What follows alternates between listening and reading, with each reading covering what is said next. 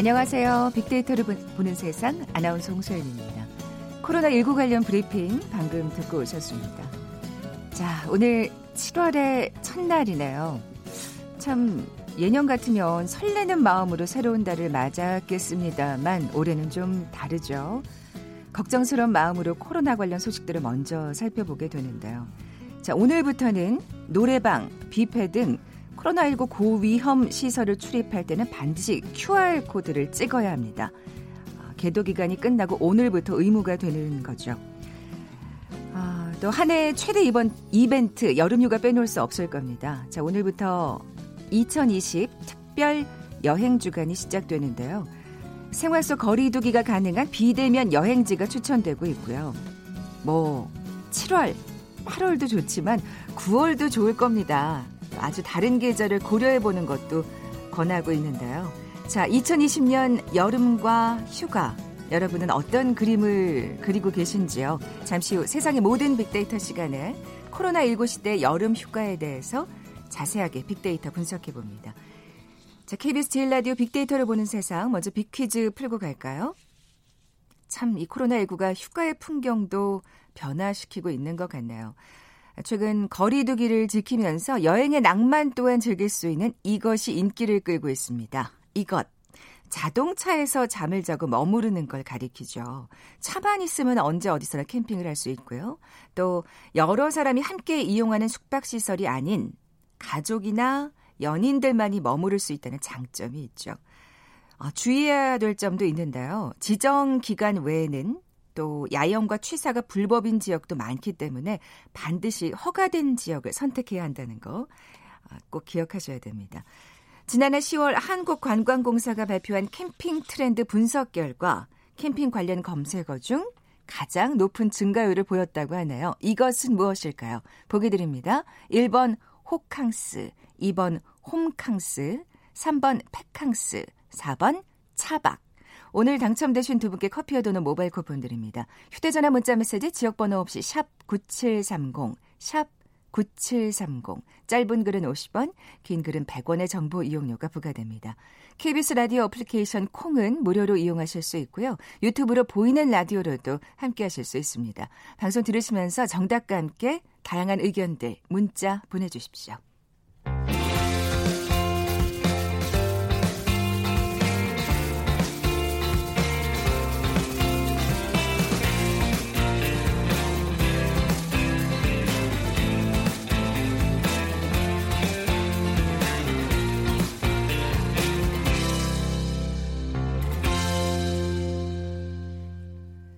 궁금했던 모든 화제와 이슈를 빅데이터로 분석해보는 시간이죠. 세상의 모든 빅데이터. 빅 커뮤니케이션 전민기 팀장 나와 계세요. 안녕하세요. 네, 반갑습니다. 전민기입니다. 어, 여름 휴가 얘기는 잠시 뒤에 네. 나눠 볼 거고요. 자, 먼저 수도권 인구 얘기 준비하셨죠. 그 통계청이요. 29일이죠. 최근 20년간 수도권 인구 이동과 향후 인구 전망이라는 자료를 내놨는데 여기서 보니까 올해 그 서울, 경기, 인천 수도권 인구가 처음으로 비수도권 인구를 넘어설 것으로 지금 전망되고 어. 있어요. 그러니까 수도권을 제외한 대한민국 모든, 모든 지역이죠. 지역. 세상에. 그러니까 수도권 예, 집중 현상이 이제 그러니까요. 그 세 개 지역이 모든 곳을 넘어서는 상황. 그래서 올해 수도권 인구가 2,596만 명으로 그 외 지역 비수도권 2,582만 명을 지금 14만 명 웃돌 것으로 전망이 됩니다. 음. 그러니까 보니까 1970년에 913만 명이었더라고요 수도권 인구가. 근데 지난 50년 동안 1,683만 명, 그러니까 188.4%나 늘어났고요. 비수도권은 271만 명, 11.7% 늘어났는데 그쳐서 역전이 됐어요. 음. 수도권 인구는 이제 또 전망되기로 2032년까지는 2,650만 명까지 이제 늘어서 최대치를 예, 기록을 하고요. 예. 이제 아무래도 인구가 감소하고 있잖아요. 네네. 그래서 2070년에는 1,983만 명으로 지금 줄어들 것으로 예상을 하고 있거든요. 비수도권 같은 경우는 2018년이 정점이었고 계속해서 지금 내리막길을 아. 걷고 있어서 2070년에는 1,799만 명. 2070년 되면 우리나라 인구가 4천만 명이 채 안 되게 될 것 같아요. 3,600만 명 정도. 아, 예. 그렇군요. 그런데 또 거의 대부분은 또 수도권에 몰려 음. 사는 상황은 계속해서 유지될 것으로 보입니다. 그래서 그런가 봐요. 네. 진짜 아, 인구 그렇게 출산율이 낮다는데 왜 이렇게 어디 가나 사람이 그렇죠. 많지? 서울 사는 하는 생각이 입장에서는. 드는데 네. 참 예. 그러네요. 네. 그게 사실은 한동안은 수도권을 좀 떠나는 추세였지 않았나요? 맞아요. 예. 그 수도권 이동 현상이 도시화 진행과 함께 지난 수십 년간 이어지다가 2010년대 들어서는 좀 주춤했어요. 음. 그래서 2011년에는 8천 명이 떠났고 2016년에도 1,000명까지 어 6년 연속으로 들어온 인구보다 나간 인구가 많은 순유출 현상이 나타났거든요. 네. 이건 아무래도 이제 공공기관 지방 이전, 맞아요. 예, 예. 정부 부처 세종시로 떠난 그런 영향 때문이었고 사실 이 수도권 과밀 현상을 좀 해소하고자 이런 정책을 펼친 아, 맞습니다. 거죠. 예. 근데 이제 지방 이전이 2017년에 마무리되면서 다시 이제 수도권으로 사람들이 들어오기 시작했고 지난해는 지금 그렇군요. 8만 3천 명이나 새로 들어왔습니다. 음, 지금 수도권에서 살고 있는 입장에서 음. 제가 뭐, 아, 이게, 이렇게 수도권으로 왜 이렇게 자꾸 들어오지? 라는 얘기를 할 수는 없어요. 그- 왜냐하면 진짜 맞아요. 예. 생활터전이 여기신 분들이. 맞습니다. 가장 큰 이유가 아무래도 음. 일자리가 아닐까 싶거든요. 맞습니다. 예. 일자리나 뭐 좋은 것들이 어, 여기에 있기 때문이에요. 인프라도 그렇고, 그렇죠. 그렇습니다. 그래서 지난 그 세월 동안 보면 어쨌든 좋은 직장, 좋은 학교 이런 것들이 다 여기 음. 있다 보니까 이제 어쩔 수 없이 수도권으로 그러니까. 집중되는 거죠. 예. 수도권으로 오지 말라고 어떻게 얘기할 수 있겠어요. 네. 그러니까 젊은 저 세대들이 오, 그러니까 많이. 들어오지 않을까 상대적으로. 네, 예. 연령대별로 좀 차이가 네. 있는데 10대하고 20대는 최근 20년간 지속적으로 수도권으로 순유입이 되고 있고요. 2016년부터는 그 규모가 더 커지고 있어요. 그래서 2008년부터 2017년 10년 연속 순 유출됐던 30대도 2018년부터는 다시 들어오는 걸로 돌아섰고요. 지역별로는 보니까 영남권하고 호남권에서의 순유입이 많았고 음. 지난해는 영남권에서 5만 500명, 호남권에서 2만 1000명이 각각 들어왔고 반면 중부권은 8,000명 정도. 이거는 보니까 뭐 KTX라든지 어, 가까운 천안 같은 곳에는 또 출퇴근하는 분들도 있더라고요. 있어요. 예, 그래서 워낙 아무래도 교통이 편리해져가지고 예, 오가는 대중교통이. 시간을 이렇게 계산했을 때 또 그런 분들도 계셔서 아무래도 좀 먼 곳일수록 더 유입되는 현상이 더 컸고요. 음. 근데 이제 수도권으로 들어오는 그런 패턴을 보니까 가족이 함께 오는 게 아니라 어 혼자서 오는 경우가 많은데 이거는 아까 말씀드린 대로 학교나 직장을 찾아온 그렇죠. 경우가 많기 때문이고요. 사실 또 이렇게 해서 1인 가구가 또 늘게 되는 거죠. 맞습니다. 그렇게 이제 올라와 가지고는 나이가 들어서도 그냥 수도권 내에서 머무르는 현상이 일단 한번 올라오면 다시 돌아가지는 않는 패턴이에요. 또 계속해서 또 여기서 뭐 학교를 다니다 보면 또 직장을 구하게 취업을 되고, 하게 되고. 자연스럽게 그렇죠. 결혼하게. 되면 또 자연스럽게 여기 터전을 네, 마련하게 네. 되고 그래서 앞으로는 이 수도권 인구와 비수도권 인구 격차가 그렇기 때문에 더 커질 것으로 예상이 됩니다. 참 한동안은 그래도 이 아까 말씀하신 대로 음. 어떤 그뭐 공공기관이 지방으로 이전한다든지 맞아요, 맞아요. 정부 부처가 세종시로 이전하면서 음. 좀 이걸 이렇게 속칭 이렇게 표현하자 약발이 좀 먹히는가 싶었는데 시체 말로 이- 이제 떨어졌다고 하더라고요. 네. 아무래도 정부 균형 발전 정책이 이제 이렇게 됐고, 근데 실제로 또 세종시가 이제 제가 대전에 살다 보니까 가보면 주말 같은 때는 오히려 또 가족 단위도 있긴 하지만 그거는 대전에서 세종시로 이동한 경우가 많고 어. 서울에서 가신 분들은 혼자 가신 경우가 많아요. 아까 말한 대로 예, 일, 그래서 인 가구 예, 예. 가족들은 서울에 그냥 남아 있는 형태로 약간 주말 부부 형식으로 이게 왔다 갔다 하다 보니까 또 자녀들 학교 때문에 아마 그럴 겁니다. 맞아요. 그죠? 그래서 어. 전체가 또 이동한 경우가 없다 보니 이렇게 지금 나타나고 있는 것으로 보여서 그러니까 그 균형 예. 발전 정, 정책도 참 한계가 있었네요. 맞습니다. 예, 예. 그런데다가 또 어떤 새로운 패턴도 보이는데 이제 이런 수도권 쏠림 현상 속에서 비수도권에서 서울로 먼저 이주한 다음에 그 다음에 아까 혼자서 오는 경우가 많다고 했잖아요. 네. 그 다음에 서울에서 학교 다니거나 이제 그때는 혼자 살 집 작은 거 구해서 살다가 가족을 만들게 되면 다시 경기권이나 이 수도권이긴 하지만 서울 주변으로 빠지는 현상이 벌어지고 있어요. 그러니까 출퇴근은 할 수 있지만 아무래도 좀 집값이 상대적으로 싼 비싸잖아요. 곳으로 가는 예. 거군요. 그래서 어. 비수도권에서 서울로 이주한 순유입 인구는 4만 6천 명. 근데 또 비수도권에서 경기로 빠지는 인구도 한 3만 5천 명 정도 되거든요.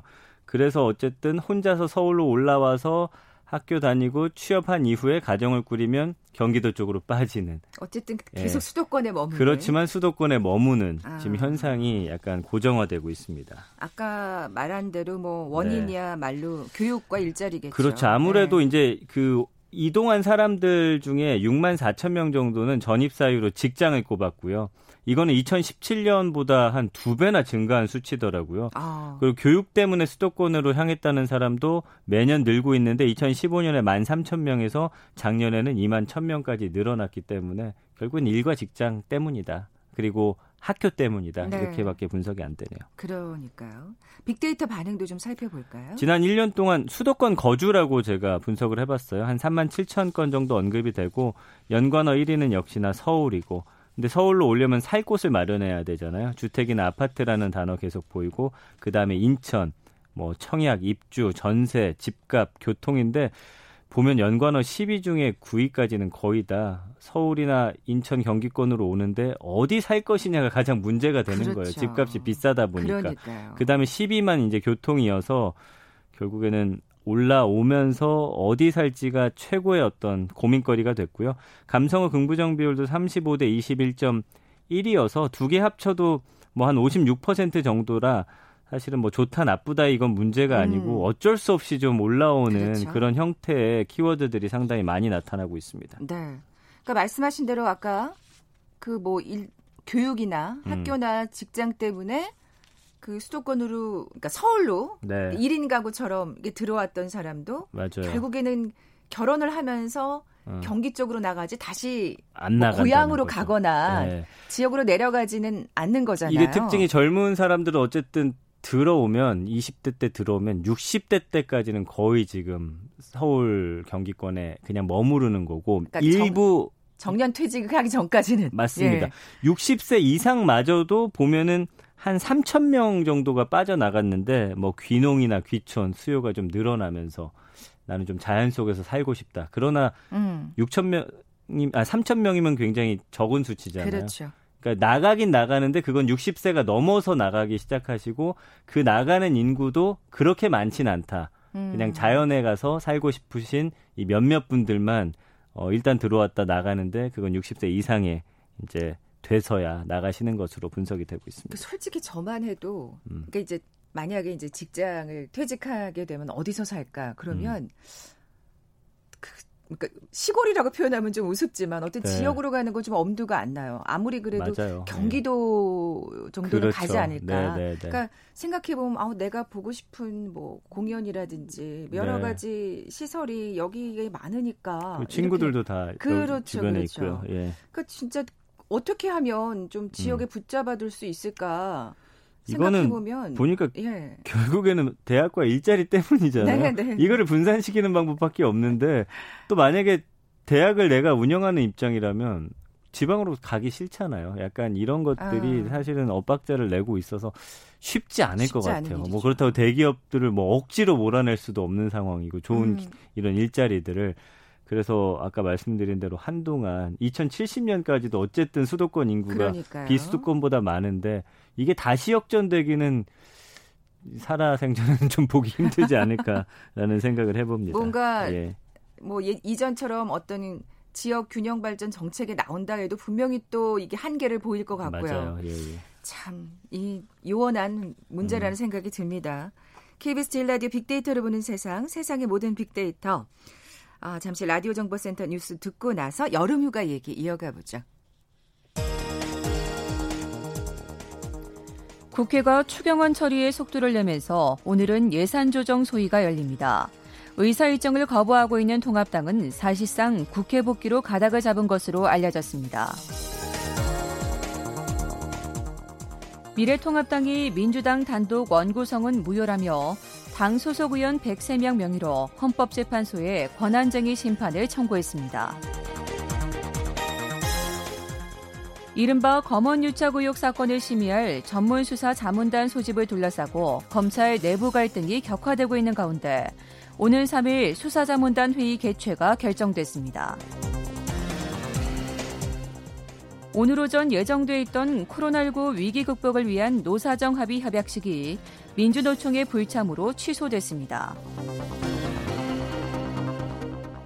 코로나19 치료제로 알려진 렘데시비르의 국내 공급이 오늘부터 시작됩니다. 다만 투약받을 수 있는 코로나19 환자는 중증 환자로 제한됩니다. 코로나19 충격으로 우리나라의 수출이 석 달 연속으로 두 자릿수 감소를 이어갔습니다. 6월 수출이 지난해 6월보다 10.9% 감소했습니다. 금융감독원이 환매가 중단된 라임의 무역금융펀드에 대해 금융투자상품 사상 처음으로 계약을 취소하고 투자원금 전액을 배상하라고 결정했습니다. 반중국 인사를 최고 무기징역에 처할 수 있게 한 홍콩 국가보안법이 어젯밤부터 시행에 들어갔습니다. 세계 주요 도시 6곳에 대해 휴대전화 요금을 파악한 결과 서울이 세 번째로 비싼 것으로 조사됐습니다. 가장 비싼 곳은 도쿄, 2위는 뉴욕입니다.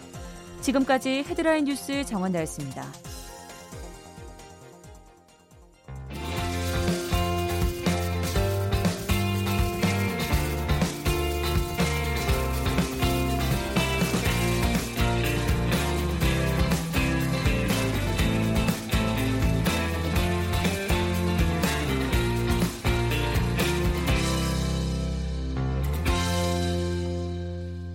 세상의 모든 빅데이터 함께하고 있습니다. 전 팀장님. 네. 네, 빅퀴즈 다시 한번 내주세요. 최근 거리두기 지키면서 여행의 낭만도 즐길 수 있는 캠핑이 인기를 끌고 있습니다. 그중에 이제 지난 10월에 한국관광공사가 발표한 캠핑 트렌드 분석 결과를 보니까 캠핑 관련 검색어 중에서 가장 높은 증가율을 보인 게 있거든요. 이건 자동차에서 잠을 자고 머무르는 것을 말하는데 이 단어를 맞춰주시면 됩니다.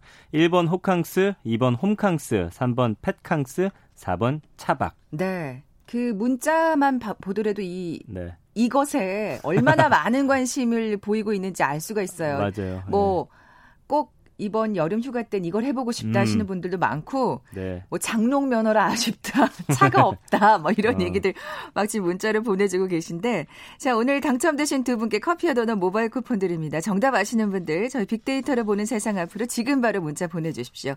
휴대전화 문자 메시지 지역번호 없이 샵 #9730 샵 9730입니다. 짧은 글은 50원, 긴 글은 100원의 정보 이용료가 부과됩니다. 콩은 무료로 이용하실 수 있고요. 유튜브로 보이는 라디오로도 함께 하실 수 있습니다.